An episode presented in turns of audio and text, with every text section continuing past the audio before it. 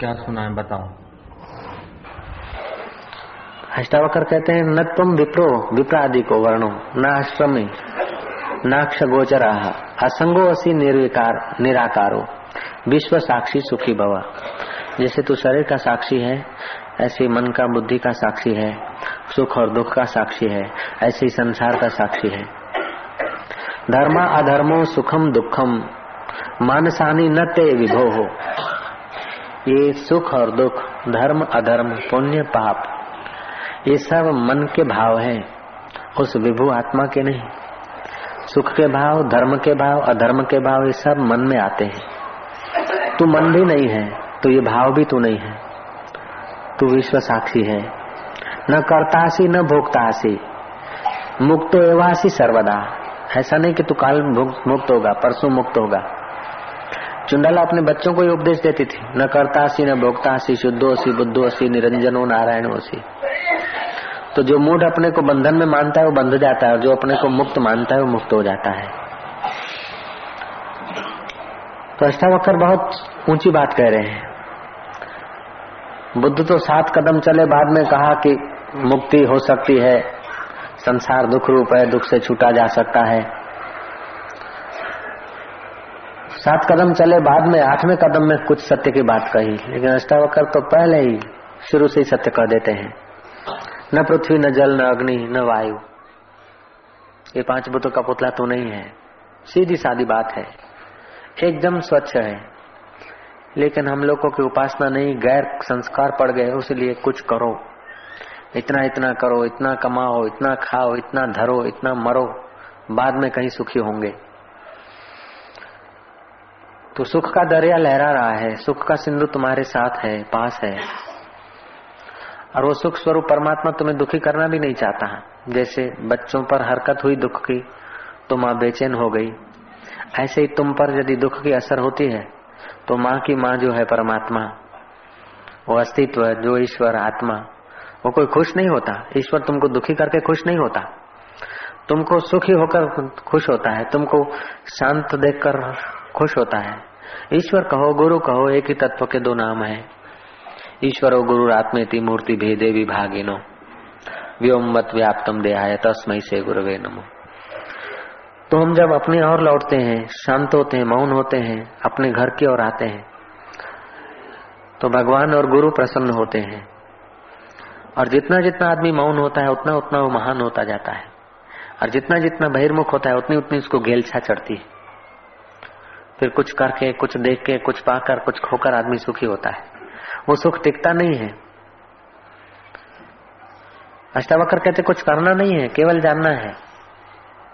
कोई मजूरी करने की ज़रूरत नहीं, चित्त की विश्रांति। जहाँ जहाँ मन जाता है, उसको देखो। जितना अधिक तुम शांत बैठ सको, उतना तुम महान होते जाओगे। कीर्तन करते करते देहाध्यास को भूलना है। जब करते करते इधर उधर की बातें को भूलना है। जब इधर उधर की बातें भूल गए तो जब भी भूल जाए तो कोई हरकत नहीं। शांत भवा, सुखी भवा। विष्णु की पूजा में आता है शांताकारम, गगन सदृशम मेघ वर्णम शुभांगम, लक्ष्मीकांतम कमल नयनम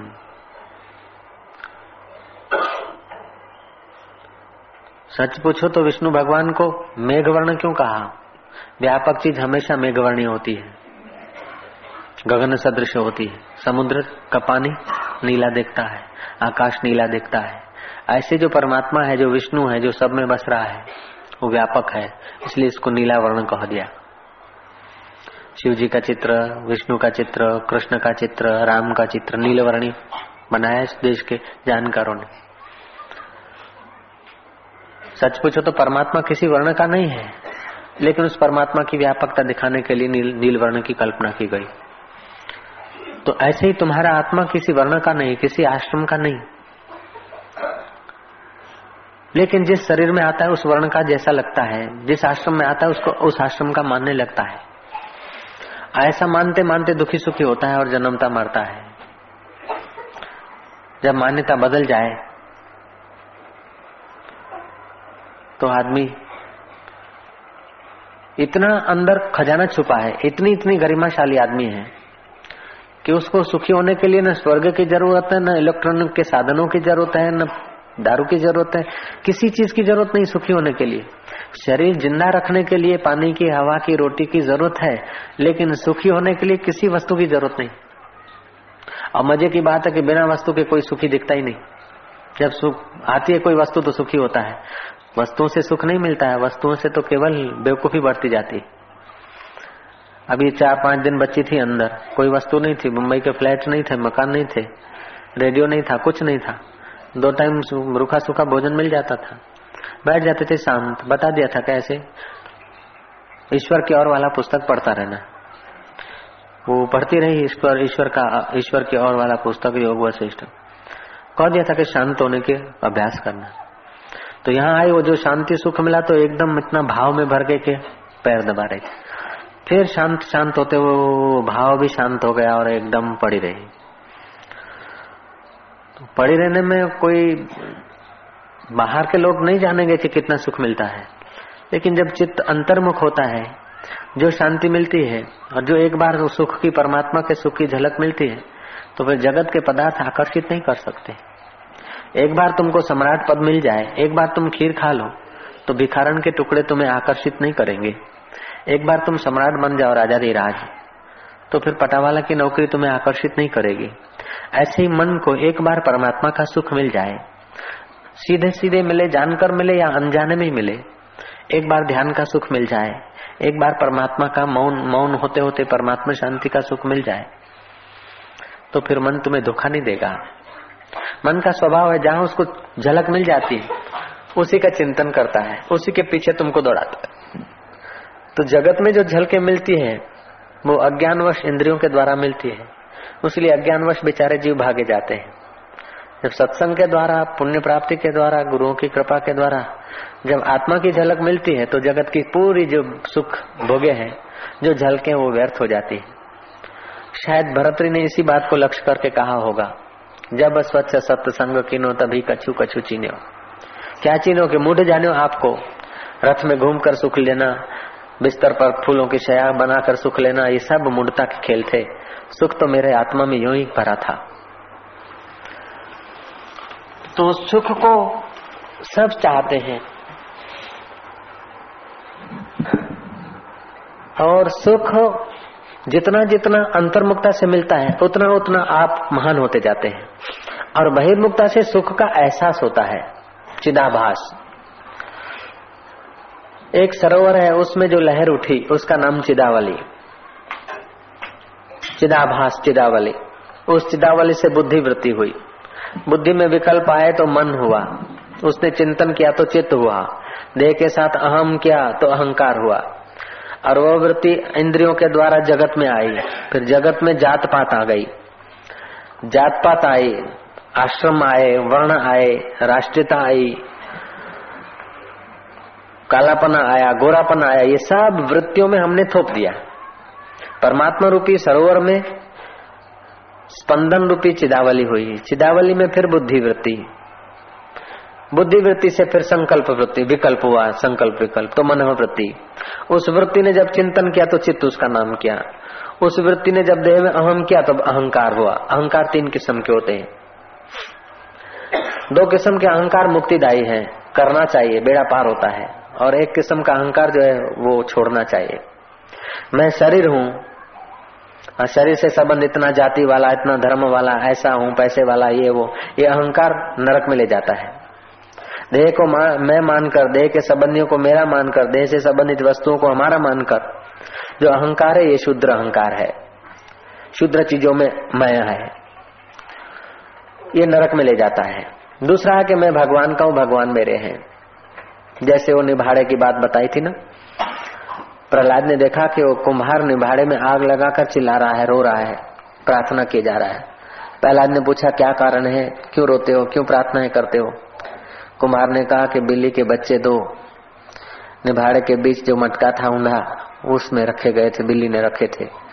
मैं निकालना भूल गया और चारों तरफ़ आग लगा दी। अब मेरे बश में नहीं है कि उनको बचाऊं। आग बुझाना मेरे बश की बात नहीं, आग चारों तरफ़ लपटे ले रही है।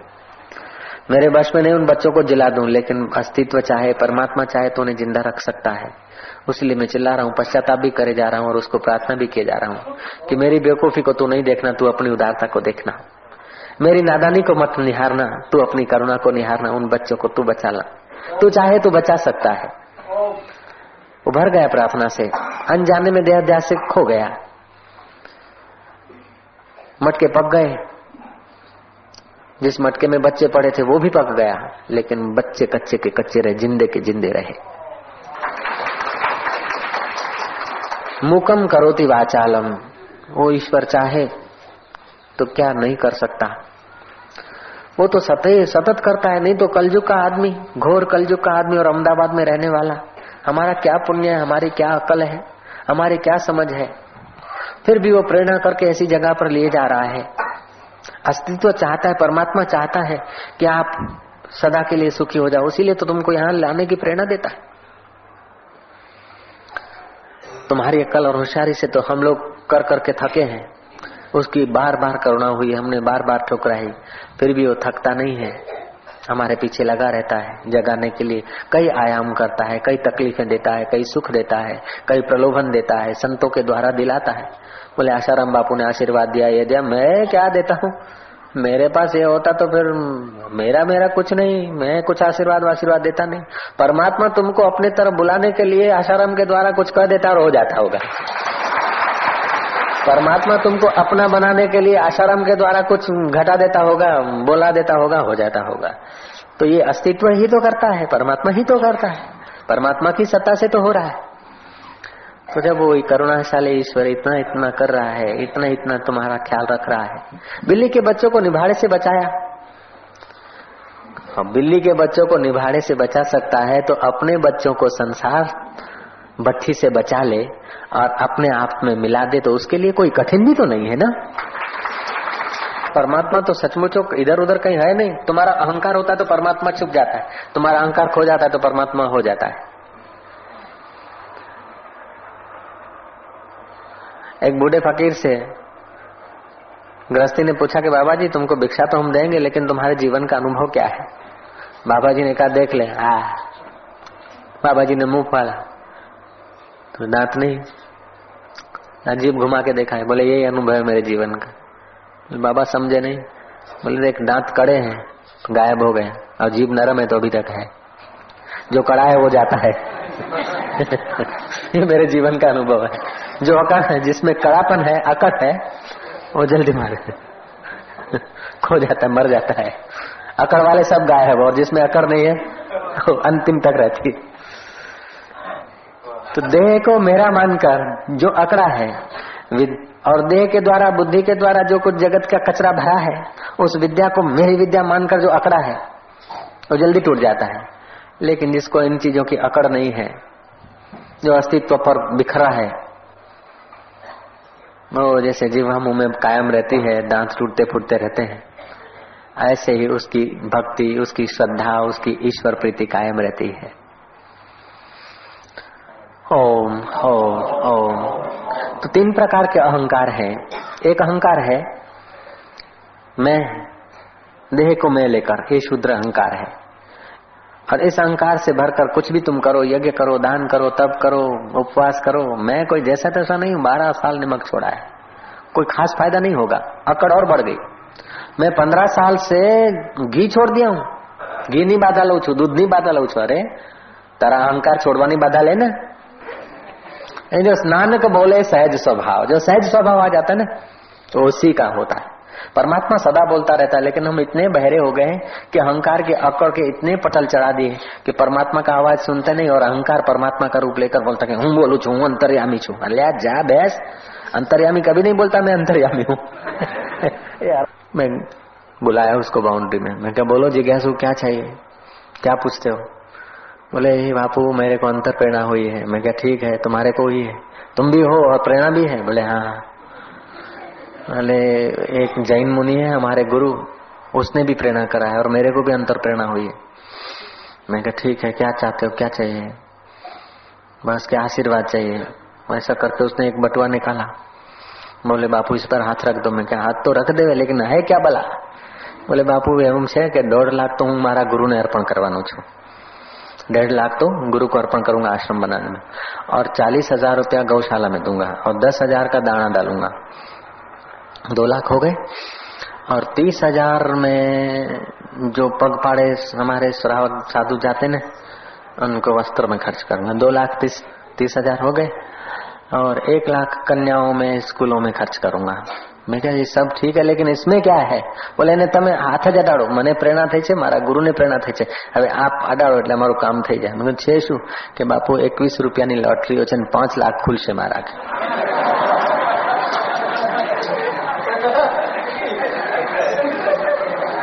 घटित घटना है मैं क्या जिज्ञासु तो पक्का है भैया मैं क्या हम हाथ नहीं लगाते और हम हम भी हाथ लगाएंगे तो हमारा हिस्सा कितना बोले यहाँ ધજા ચડાઈશ ધરમની મેં કે અચ્છા કિતને કે ચડાયેગા બોલે જે ખર્ચો થાય પચીસ પચાસ સો રૂપિયા પાંચસો રૂપિયા મેં કીધું સારું તમારા નામની હજાર રૂપિયાની ધજા ચડાવી દઈશ પણ એને હાથ નહીં અડાડું હું કહેતા હોય તો તમારા નામની ધજા ચડાવી દઉં તો કે બાપુ હાથ લગાડવામાં શું વાંધો જાય છે પણ લગાડું તો કઈ થાય નહીં તો કે બાબા બધા જૂઠા જય જય तो सच्चे साधु ऐसा थोड़े सोचेंगे कि लोगों का रुपया दो दो रुपया लेके निशासा लेके जो पाँच लाख कट्ठे हुए, दस लाख कट्ठे हुए, कुछ बपरागर और बाकी के पाँच लाख तुम्हारे को मिले। हम मूर्खों को पता नहीं चलता कि हम संत के पास क्या मांग रहे हैं। तू लाटरी ऐसी खुलवा कि जो कभी नाश न हो। ये रुपयों की लाटरी खुलवा था तो आत्मज्ञान की लाटरी हम खोलने के लिए पीछे पीछे घूम रहे हैं। ओम ओम ओम ओम।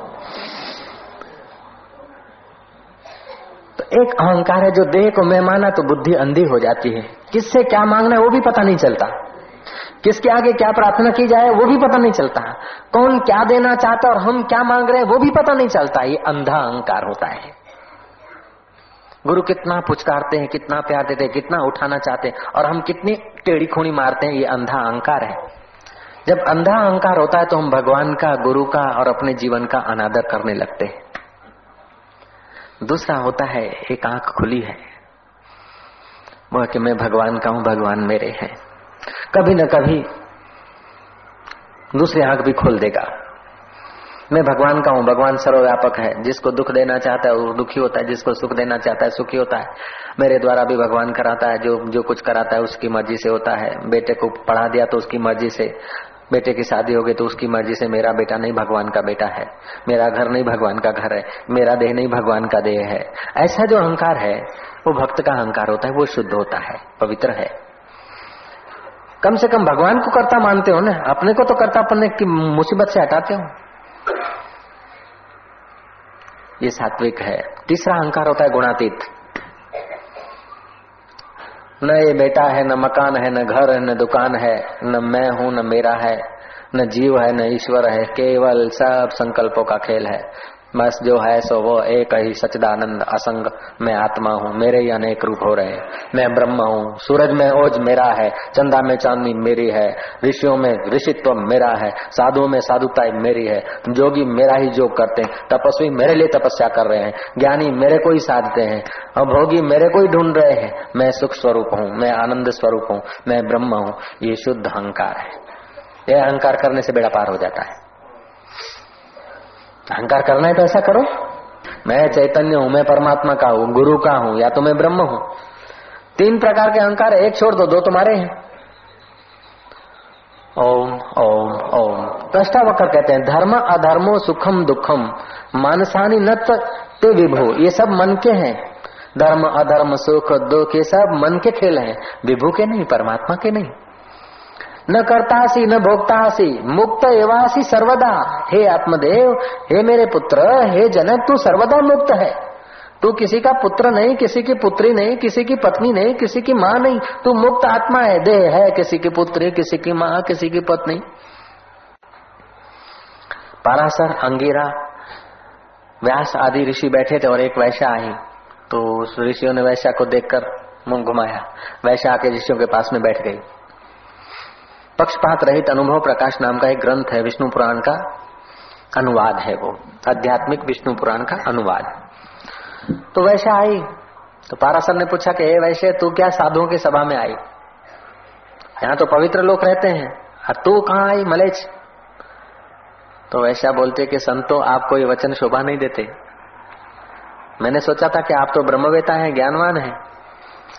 लेकिन आप मेरे शरीर को देखते हैं। मेरा कोई दुष्कृत प्रारब्ध था, अगले जन्म का कोई दुष्कृत प्रारब्ध रहा होगा।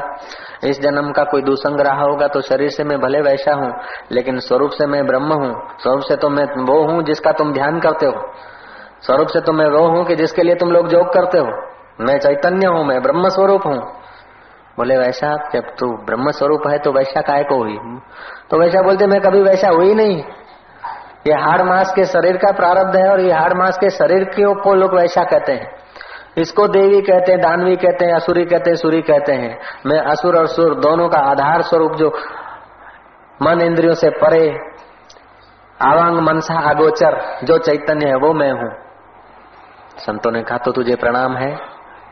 बोले, प्रणाम, करने वाला भी मैं हूँ, और लेने वाला भी प्रणाम मैं हूँ। मेरी सत्ता से प्रणाम कर रहे हो और मुझी को कर रहे हो। धन्य हो आप। चर्चा आत्मा की करो। तब पारासर ने कहा कि मूर्ख स्त्री, आत्मा की कभी चर्चा होती है? तो वैसा बोलती, चर्चा करने से आत्मा भाग जाता है। आत्मा की चर्चा न होगी तो अनात्मा की होगी। बोले, अनात्मा की चर्चा होती है, लेकिन अनात्मा से बचने के लिए आत्मा की चर्चा करनी पड़ती है। आत्मा की शुद्ध चर्चा तो नहीं होती, लेकिन फिर भी अनात्मा से बचने के लिए आत्मा की चर्चा करनी पड़ती। चर्चा करते करते आदमी आत्मामय हो जाता है। तब वेद व्यास कहते, जब आत्मामय हो जाता, आत्मा ही है तो आत्मामय क्या होता है? तो इस प्रकार के अंदर अंदर शास्त्रार्थ करते और फिर उस वैश्या को बोलते तू धनभागी है भागशाली है तो। भारत की वैश्या को तत्व ज्ञान हो सकता है तो भारत की साध्वियों को, स्त्रियों को तत्व ज्ञान होने में क्या हरकत है, क्या अड़चन है? ओम। भारत के नन्हे मुन्ने बच्चों को ज्ञान हो सकता है, पहलाज को सर्वत्र परमात्मा दिख सकता है, ध्रुव को अटल समाधि लग सकती है, वामदेव को माता के गर्भ में ब्रह्म ज्ञान हो सकता है उदालक ऋषि के पुत्र श्वेत केतु को नौ बार उपदेश सुनने से साक्षात्कार हो सकता है तो हमको नब्बे बार सुन ले, हो जाए तो कोई आश्चर्य नहीं। और धीरे धीरे धीरे धीरे अविद्या हटती जाती है, ज्यो ज्यो संतों का संग होता है, साधना होती, सेवा होती, त्यों त्यों अविद्या का हिस्सा घटता जाता है। और ब्रह्म विद्या चमकती जाती है। तुम जो बैठे हो, कोई कायदेबाजी से थोड़े बैठे हो, कोई मनोरंजन के लिए थोड़े बैठे हो। ये कोई पुण्य है जो तुम्हें घसीट के ला रहे हैं, और तुम्हारा अंदर कोई जोत है जो तुम्हें बैठने को तत्पर कर रही है? तो जो जो बैठते जाएँगे, जो जो मन में शीतल होते जाएँगे, त्यों त्यों अविद्या नाश होती जाएगी, ब्रह्म विद्या प्रकाशित होती जाएगी। तो धर्म अधर्मो सुखम दुखम, मानसानी न ते विभो। हो न करतासी, न भोगतासी मुक्त एवासी सर्वदा। फिर तुमको अनुभव होगा कि मैं सर्वदा मुक्त हूँ। बंधन में हूँ नहीं, लेकिन अभी देह से जुड़े हैं। अध्यास है पुराना, इसलिए लगता के बंधन है मैं तो अष्टावकर कहते न पृथ्वी, न जलम, न अग्नि, न वायु जो न वाव, न भवान ऐशाम साखीणाम आत्मान चिद रूपम विधि मुक्त यदि देहम पृथक कृत्य चित्ती विश्राम तिष्टसी देह से अपने को पृथक करोगे चित्त उसी समय विश्राम को पालेगा कोई अपमान कर दे गधा कह दे तो तुम बोलो बहुत बड़ी कृपा है गधे में भी मैं हूँ आप अच्छी तरह मेरे को जानते हैं क्योंकि ज्यादा मूर्ख કે હા બહુ સારું સાચું કહો છો મૂર્ખોમાં પણ હું રહું છું ઉસી સમય આનંદ કીધું આવ આવ કે આંધળો છે કે. હા, કે ખરી વાત છે. પોતાને જાણતો નથી, એટલે આંધળો છું. અને આંધળામાં રહું છું, તેથી આંધળો છું. લ્યો. કે તું બહુ હોશિયાર છે કે ભલે? હજારો વર્ષથી આમ બધાની સાથે રહું છું, છતાં કોઈને આજ સુધી હાથમાં આવ્યો નથી, એટલે હું હોશિયાર બી છું.